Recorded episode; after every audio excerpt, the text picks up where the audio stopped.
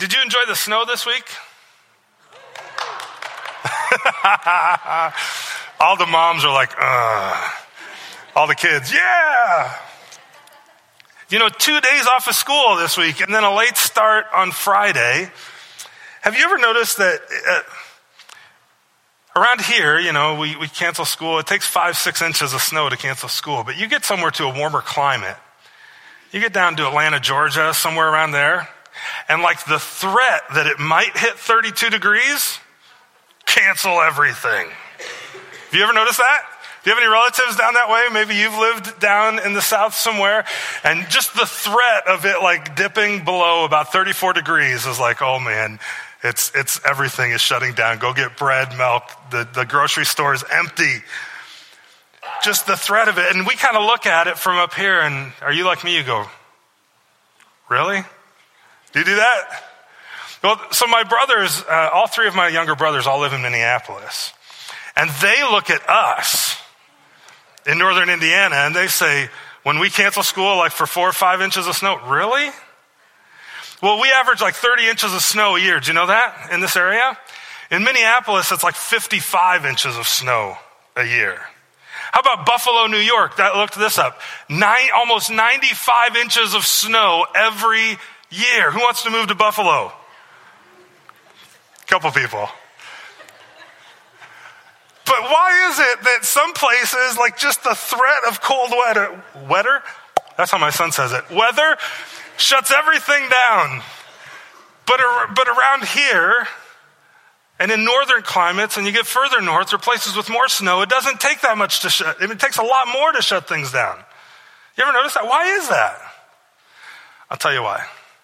It's because those of us who live in northern climates, we don't hope, sit around and hope for our environment to change.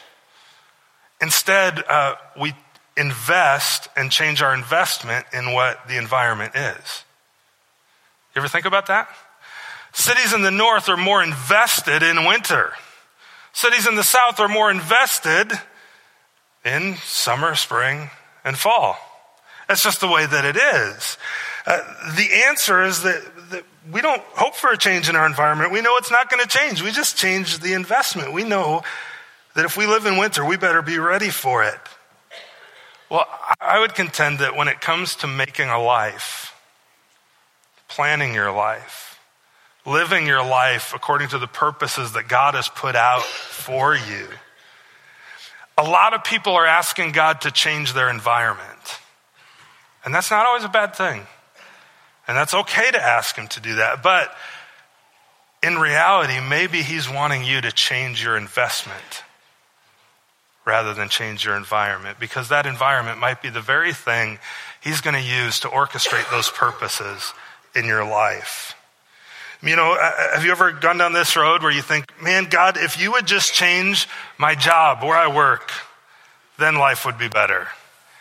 If you could just change where I live, you know, get me into that neighborhood, uh, get me into that school, then life would be better. If you could just change, fill in the blank, those people, that circumstance, that somehow our life would be instantly better.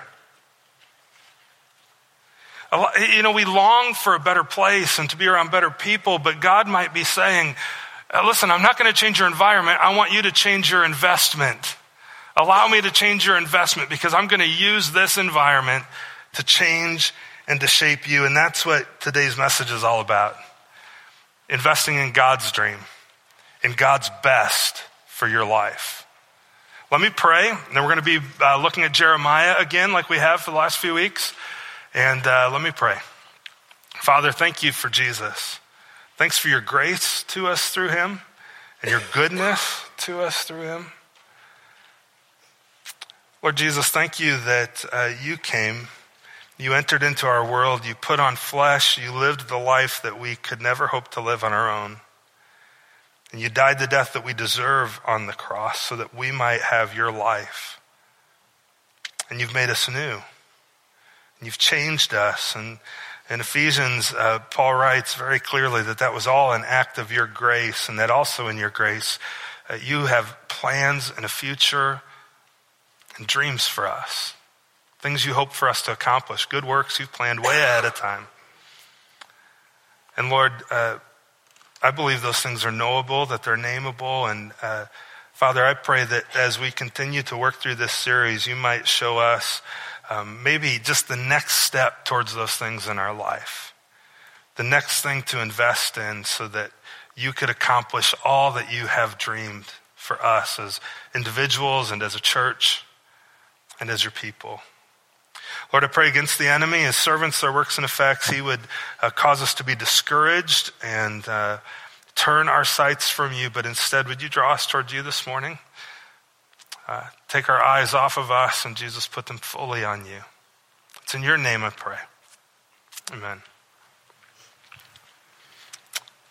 Well, here's what I would say is that to live out, we've been talking about God's dream for you. In other words, uh, the Bible is very clear in multiple places that He's planned all of your days well in advance. For us to think well in advance, we've got a dream. So we're using that language that, that God has been dreaming about your life. He has plans for you, things for you to accomplish for His glory, others' good, and your joy. And let me just tell you to live out God's dream for you, we can go back to that main first slide, Jake. To live out God's dream for you, stop asking Him to change your environment. Stop asking Him to change your environment. Now, with that being said, let me say one thing. Sometimes a change in environment is exactly what you need, right? It is. And it's okay to pray and to ask Him for that. Especially like, listen, hear me very, very clearly. If you're in an abusive situation, if you're in a place that's that's toxic, where you're in danger, you absolutely need to get out. Did you hear that? This message is not addressing that. If you're unsafe, if, if, uh, if, if, you're, if you're in one of those spots, listen, hear me. That's not right, and you need to get out. You need a change of environment. But that's not what we're talking about today. What I'm talking about today is. Uh, I'm talking about God has that dream, that plan, that assignment in mind for your life. And uh, your circumstances, even though they might be frustrating, they might be hard, and they might not be anything you want, right? Listen, those circumstances might be the very thing that He's going to use to shape you, to bring those dreams about in your life and to make you into the man or woman that he longs and has designed you and that Jesus has died on the cross for you to become. That's what we're talking about. Not, not, not continually waiting for those environments to change before I follow Jesus, but saying, you know what, Lord, uh, I need to quit asking you to change those things and I just need to trust you. For the last several weeks, we've been on this journey called 2020 Vision for Life. And we've been uh, dipping in and out of Jeremiah and, and looking at uh, this, this whole idea of gleaning principles on how to live the way that God has designed and destined us to live. We've seen the uniqueness of who we all are in Christ.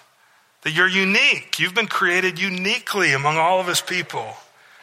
We've been challenged to turn away from our false selves and embrace who He's truly made and designed us to be. We've, we've started to consider and articulate a, a unique calling from God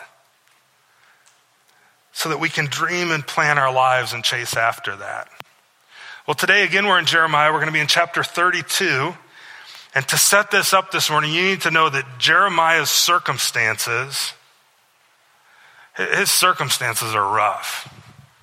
They are incredibly, incredibly rough. Today we find him in some pretty disturbing circumstances. Last week I mentioned uh, that King Nebuchadnezzar of Babylon, he had come and, and he had put a new king in charge.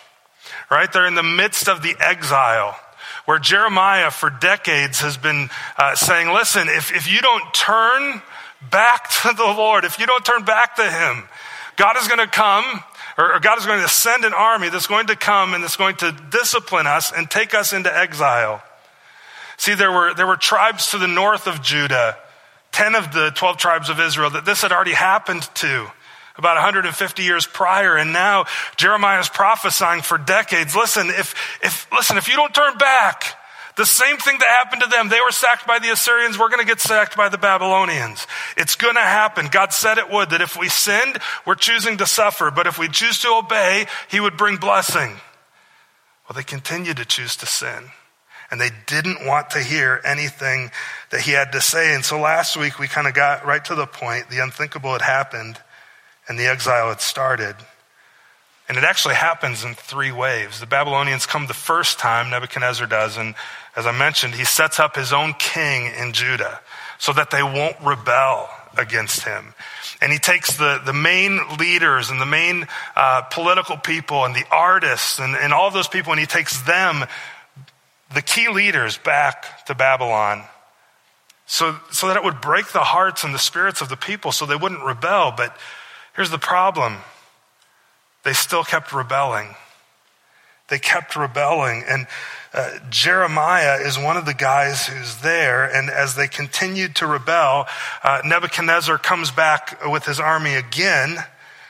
And this time uh, they besiege all the cities in Judah and they've surrounded Jerusalem. And they're besieging it. You, you know how siege warfare works?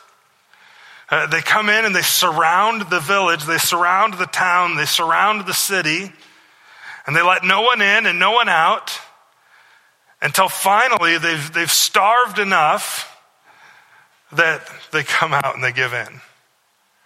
Uh, there, there's accounts, the Assyrians especially were nasty at this. There's accounts written where they would bake bread outside of the city walls as the people were starving. Hey, just come on out. You can have a little bread. They would hurl feces over the wall into the city. They would do all kinds of things to get the people to come out. Well, now Jerusalem is under siege, and the cities around it have been devastated, as well as the land. And Jeremiah is one of those people stuck inside the city. And while everyone in Jerusalem's withering away, Jeremiah has a message from God for them. Here's what he says now. He says, listen, the Babylonians are going to win. He kind of changed his tune at this point. It's not an option to turn back anymore. The Babylonians are going to win. Judah will lose. Jerusalem will fall. Lots of people will die. And the survivors will be deported to Babylon. Your only hope is to surrender. How's that for a good message? You know, you're like, yeah, I like this Jeremiah guy. That sounds good. Well, if you feel like that, imagine how the king felt. Uh, this is a big message of doom and gloom, and the king can't tolerate Jeremiah proclaiming defeat and demoralizing everyone in the city. So he imprisons him in the royal barracks to shut him up. And the only thing being worse than starving in a besieged city is to be in jail in a city under siege, and that's where Jeremiah finds himself. These, would you agree? These are kind of rough circumstances. It's not easy. But even in these circumstances, Jeremiah, it's incredible. He, he refuses to become uh, a product of his environment. And instead, he chooses to invest for God's best invest in God's best for his future, literally. If you got your Bible open to Jeremiah chapter 32, we're going to start actually reading in verse 6, but let me just, I'm, I'm going to read ahead here a little bit, or a little earlier, I should say, verses 1 through 5. It says in verse 2 that at that time the army of the king of Babylon was besieging Jerusalem. Jeremiah the prophet was shut up in the court of the guard that was the palace of the king of Judah. And it goes on to say, For Zedekiah, king of Judah, imprisoned him because, and, and, the next few verses basically just say, because he would not quit preaching this doom and gloom. He wouldn't shut up. So Jeremiah is in prison, and then look at verse 6. Jeremiah said, The word of the Lord came to me. Now, if you're Jeremiah, you've had this happen before, right? You, you know what it's like to have God speak to you and to give you a message to speak. I wonder if Jeremiah hoped for a moment. The word of the Lord came to him. There, oh, God's going to talk to me again. Maybe he's going to set me free. Do you think he prayed for that ever? I think he might have. There would be no sin in him praying for that change, for, for God to free him, for God to bring good to him, but nonetheless, God doesn't. And instead, of setting him free, God tells Jeremiah to invest in a piece of family property. Keep reading with me. Here's what I want you to see too. Your circumstances, especially for Jeremiah here, they might explain some things, but they don't excuse him from following the Lord. Your circumstances, your environment, it might explain a whole lot about you. Would you agree? Yeah, totally, totally. It could totally explain you, but it does not excuse you. It does not excuse me from following the Lord and investing in what he has. Look, look at Jeremiah. It says, uh, God said to him, Behold, Hanamel, the son of Shallum, your uncle, will come to you. And he's going to say this Buy my field, that's an Anathoth, for the right of redemption by purchase is yours. Now let's stop here for a little bit. Jeremiah, where's he at? In prison, in a city that's under siege. And uh, this army that had sieged, that has the city under siege, what had that army just recently done? It had devastated the land, sacked all the surrounding towns. And God comes to Jeremiah in this environment, in prison, with the land totally devastated. And he says, Jeremiah, a real estate opportunity is coming your way. Sounds like a bad infomercial, doesn't it? I mean, but, but that, that doesn't make any sense. Think about this. He's been prophesying for years that the Babylonians are coming to conquer Judah. Now it's happened. King Nebuchadnezzar's deported some leaders. He set up his own king. Judah rebels. They come back. They seize the city.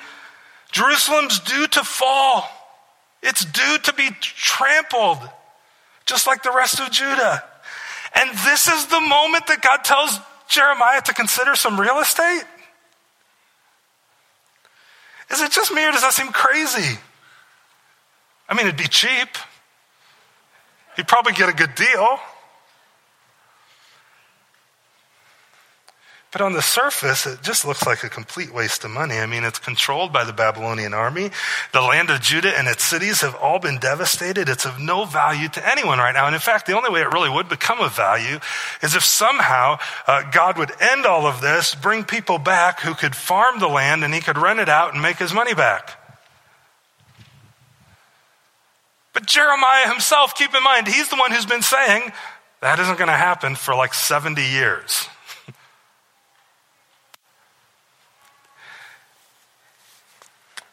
But God tells Jeremiah to buy the land anyway. And here's what I would say to live out God's dream for you stop asking Him to change your environment. And like Jeremiah, start allowing God to change your investment. Listen, if anybody had a rotten environment and rotten circumstances, it was Jeremiah. And God comes and says, Here's what I want you to do. Here's how I want you to follow me.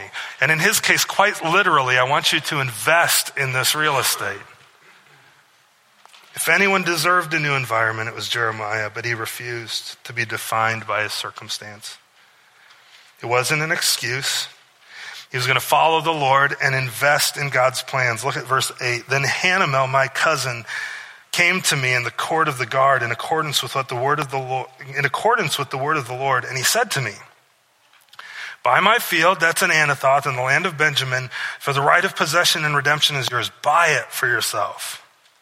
Then it says, then I, then Jeremiah says, then I knew this was the word of the Lord. Because that's exactly what God told him was going to happen, isn't it? And he believed it. So it was clear then to Jeremiah at this point, I'm supposed to buy this field. Like this is what God's calling me to do. It makes absolutely no sense, humanly speaking but I'm going to trust him.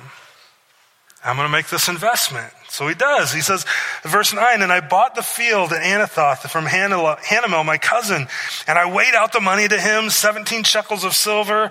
I signed the deed, I sealed it, got witnesses, weighed the money on the scales.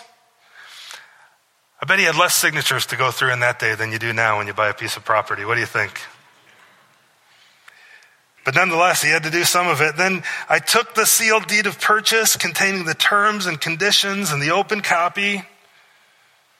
And I gave the deed of purchase to Baruch. Baruch, we haven't talked about him, but he's a scribe with Jeremiah. And in the presence, he gives it to Baruch in the presence of Hanamel, my cousin, in the presence of the witnesses who signed the deed of purchase, and in the presence of all the Judeans who are sitting in the court of the guard.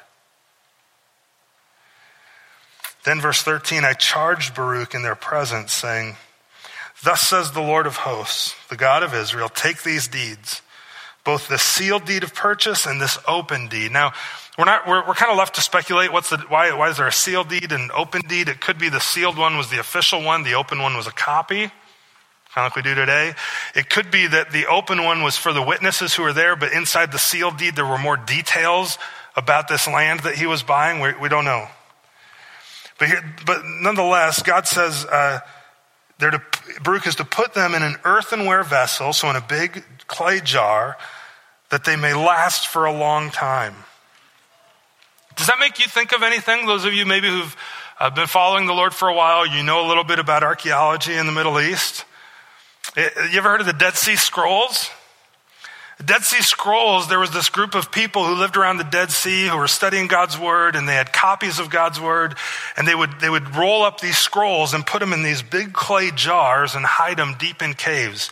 And it's an incredibly arid climate. And they sat there for uh, over a thousand years. Nobody knew they were there.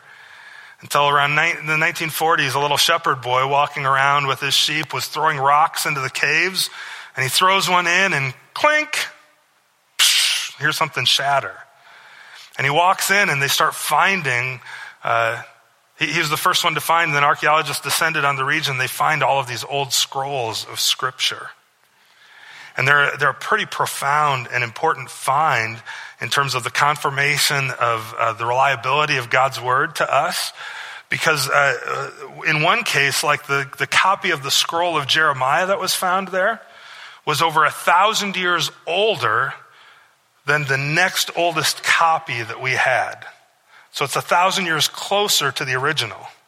And so a lot of people, when these were found, they're like, oh, I wonder, wonder how different it is. This is going to, uh, th- this could prove that scripture has just totally been changed and made up. And it, guess how much change there was? Three letters in the entire book of Isaiah. Did I say Jeremiah earlier? I meant Isaiah.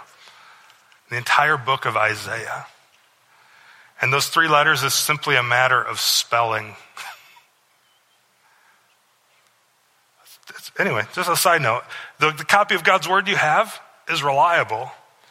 And God has kept it reliable throughout the ages. But in any case, it worked to store something in one of these uh, big jars in these caves. And it makes me wonder a little bit when they put these deeds in there. Do you know that these have Copies of other deeds similar to these have been found, but these particular ones have never been found. It makes me wonder if one day, maybe soon, who knows, total speculation, right? But whether or not those deeds that Jeremiah signed for this land, of this land that he purchased, in the midst of terrible circumstances, invest, investing in God's best for the future, if those deeds might be found someday. They continue to find fragments and pieces of, of, uh, of God's word and other things in this area. And there's other spots identified where they believe when they start excavating, they're going to find more stuff. And it makes me wonder like maybe that closed deed, I wonder what exact piece of land it was that Jeremiah bought. Maybe the Temple Mount? Who knows? Wouldn't it be cool to find out? That could totally rock our world if those are found. But I digress. Back to the text. Here's the deal, though. Thus says the Lord of hosts, verse 15, the God of Israel, how, here, here was why he told him to do this. He said, Houses and fields and vineyards shall again be bought in this land. Now, imagine you're someone around Jeremiah at the time You've seen Babylon come in and destroy everything. Maybe you're even some of the people who got, or got uh, deported to Babylon. Maybe you're trapped inside the city with Jeremiah. And you see Jeremiah do this, or maybe you hear about it and you're like, why did he buy a piece of land? What a waste of money. And uh, Jeremiah says, here's why. Because God's made a promise, and he keeps all his promises. And this little thing right here, this is a demonstration that God is going to bring us back, that there will be fruitfulness here again, that He hasn't forgotten you. He's going to discipline us for a while. He's going to use this incredibly awful environment to change us and to advance His purposes. He's good. He hasn't changed. And we can trust Him for the future. And I don't know about you, Jeremiah, in a, in a sense, Jeremiah saying, I don't know about you, but I, I, I realize God has brought this because of our own sin. I'm going to quit asking for Him to fix everything. And I'm going to say, you know what, Lord? Instead, um, I know that the way you're going to fix it is as I follow you, as I obey you, no matter how crazy it seems. And as you change my investment, then things will change. And you promise to do good to me. Do you see that? Do you see? That's what's happening here. Jeremiah tells us exactly the Lord of hosts, the God of Israel, houses and fields and vineyards shall again be bought in this land. And you need to know land is at the heart of an Israelite man's identity and destiny. It affirmed who you were, it affirmed your future, it was security for your future. We've been talking a lot about that in this series your identity as a follower of Jesus, your future as a follower of His. And in this prophetic purchase, Jeremiah is making a prophetic statement. He buys the land not because it's useful to him today, but because it confirms his, the identity of his people tomorrow. He, he's not saying, oh, we need to change the environment. All the false prophets were saying that. He's saying, no, uh, we're going to change our investment and we're going to trust the Lord. And investments pay off, or they don't, in the future. Have you noticed that? They do. In this purchase, Jeremiah invests, he shows that he, he sold out to God's dream for his future. It would have been so easy for him to just focus on his environment, to focus on his circumstances, to give up, and to feel like God had given up on him. Everything around him indicated that he should. But his faith wouldn't allow it. God honoring investments God honoring dreams are really acts of faith. Do you know that? I've shared this definition of faith with you many times over the years. If you're new, maybe it'll be new to you, but if you've been here a while, you, have seen this. And if you're here a while, you'll see it again that, that, that faith is believing God's word. What did Jeremiah do? He believed God's word. And it's not just believing it, not just this mental assent, but then it's, it's what? It's acting upon it. What did Jeremiah do? He acted upon it. He did what God told him to do. When you become a Christian, you believe God's word, who Jesus is, and then uh, Romans, Romans 10 says, if you believe in your heart, confess with your mouth. In other words, if you act on it, put your faith in Jesus, then you'll be saved. That's true faith. He believed it, he acted on it. And here's the third part. This is the part I struggle with. How about you? No matter how I feel. How do you suppose Jeremiah felt in the moment? I mean, we just talked about all these circumstances. It makes absolutely no sense to do this, does it, humanly speaking? None. But Jeremiah does it. No matter how I feel, you might say, uh, no matter my circumstances. Why? Because God promises, friends. He promises a good result. Now, I just said investments are about the future, aren't they? That guess what? That good result might not be today. It wasn't going to be today for Jeremiah. In fact, the things Jeremiah prophesied here, even through those actions that God's going to bring people back, it's not going to happen in his lifetime. We're going to build on this next week and talk about living, leaving a legacy with your life. Jeremiah has the opportunity to uh, even in the midst of rotten circumstances right now, invest in what God's told him to do, knowing that God promises a good result. And he personally would never benefit from that, but he knows God's going to bring a good result about. And Jeremiah's benefit is, I mean, he's going to go be with the Lord, so he does benefit. But you know what I'm saying? Like, earthly speaking, in this place, in this moment, it's going to be incredibly hard for him to invest. It's an act of faith.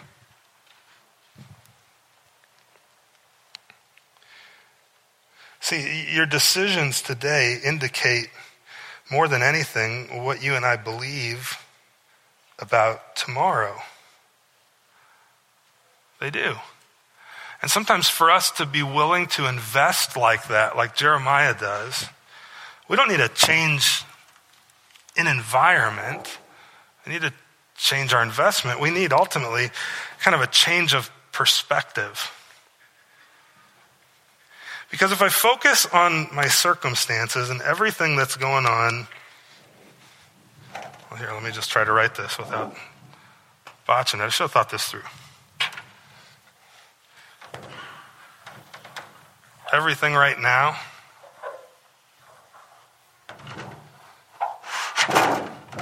If all I do is focus on right now, life isn't that great sometimes. Would you agree? The now can seem really large. The disease, the circumstances, the job, the loneliness. The now can just feel huge. And what I need is I need to change my perspective. I need to start to see things the way God sees them. I need to step to the other side of the glass, in a sense. And what, what God is says, listen, you may not see it now, but I've won. I've won. And if you'll trust me through the now, if you'll invest in my ways now, you will get to the point where you'll see. Your faith will become sight. You'll see the fact that I, Jesus, have won. Do you get it? See, when, when I look at just the now, the now seems so large and so big that I can never get through this. I can never follow the Lord through this. My, you don't understand my circumstance, Josh. You're right, I, I, I might not. But I know my God. And Jesus says, Listen, no, I've won. And when I come to the other side of the glass and when I can see it from his perspective, it gives me the ability to invest today for things I may not see even in my lifetime on this earth.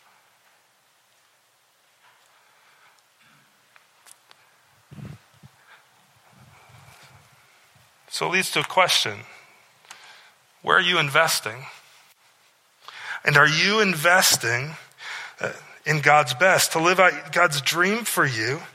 Stop asking Him to change your environment. Start allowing Him to change your investment. And are you investing your life in God's best? Jeremiah does that. In other words, are, are you following Him by faith? I wonder what is it that you are investing in?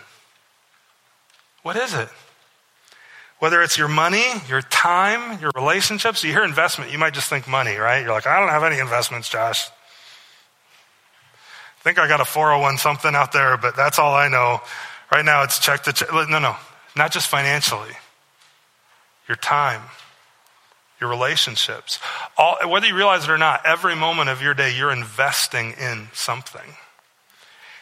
And in the future, it's going to pay off or it's not. What are you investing in? And are you investing in God's best for you? Every decision you make, every decision I make, it, reveals what we truly prioritize and what we're truly invested in. In fact, I would say the most spiritual thing you do today is not your devotions, it's your decisions. Are you investing in God's future for you?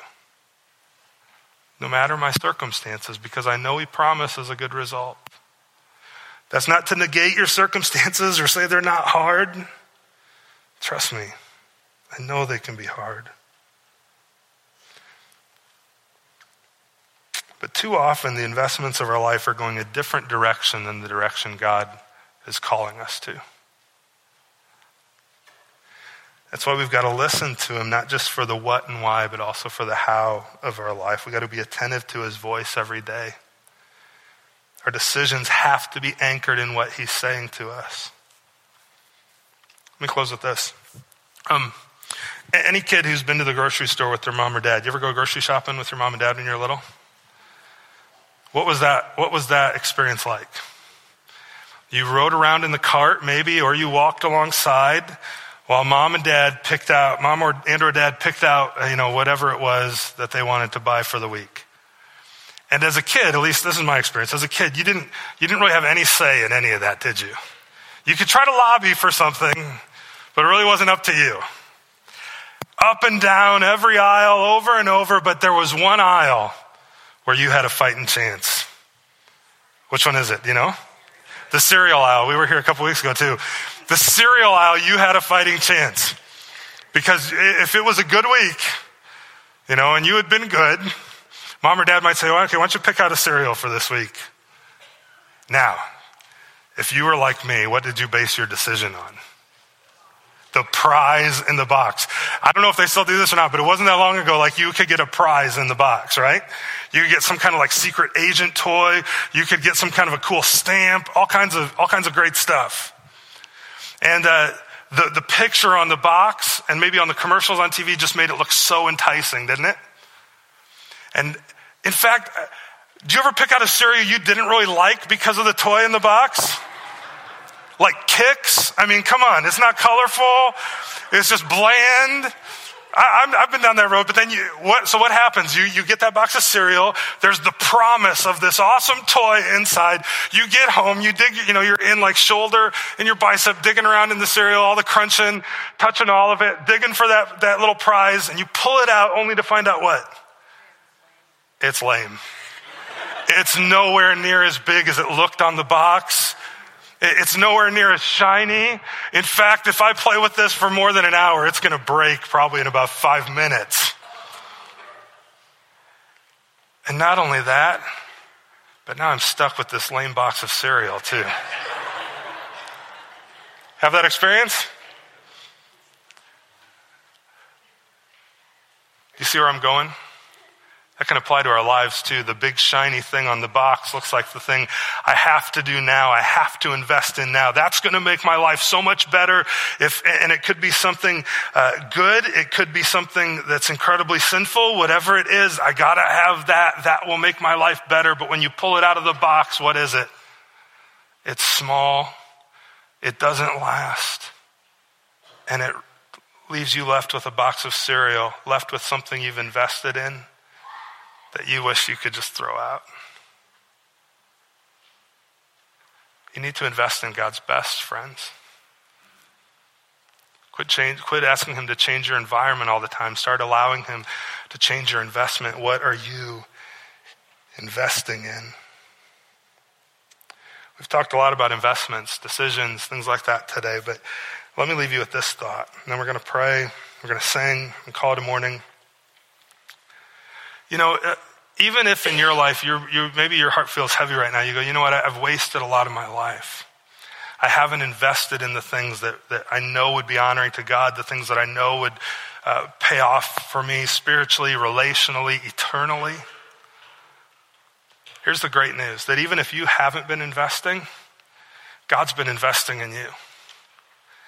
In fact, He paid the ultimate price for you 2,000 years ago. Jesus came, He lived a perfect life that you and I always fail at. He died on the cross in my place and in your place.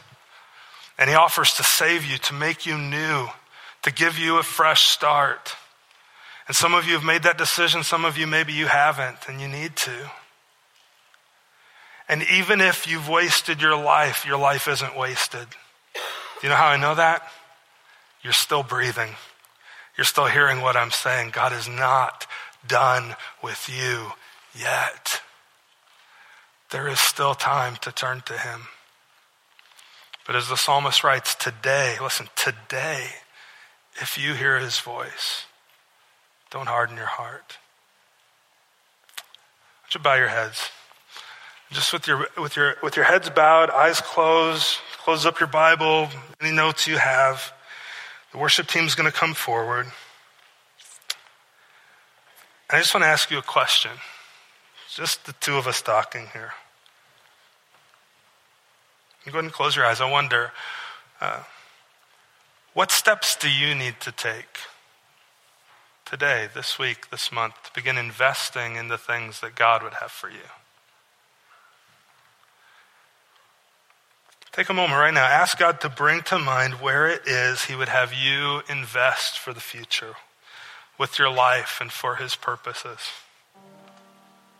I asked earlier what you're investing in. Ask him too, maybe to bring to mind where, where is it you've been investing spiritually, physically, intellectually, relationally. how's that going to pay off for you? Is there a sin you need to turn from today? Maybe you need to quit looking for the easy way out, running from your circumstances, and invest fully in the people and the places God has in front of you. Maybe it's a financial investment that won't benefit you much but could have lasting impacts for generations. I, I don't know what it is. Ask the Lord to bring it to mind. Maybe you've never put your faith in Jesus Christ at all, and He's calling you to turn to Him and trust Him for your future. Father, we love you. We thank you that you love us, that you sent your Son 2,000 years ago looking uh, into the future, knowing we'd be sitting here in this place at this time to die on the cross for us, for our sin. Jesus, I thank you that you've had plans for my life, for the life of everyone here, since before the creation of the world. Plans for future and hope and, and good things that put out for us to accomplish. Lord Jesus, would you help us to follow you by the power of your Spirit? Would you change us and draw us to the truth? Help us make decisions that invest in your best for us. In your dream, Jesus. It's, it's in your name we pray. Amen.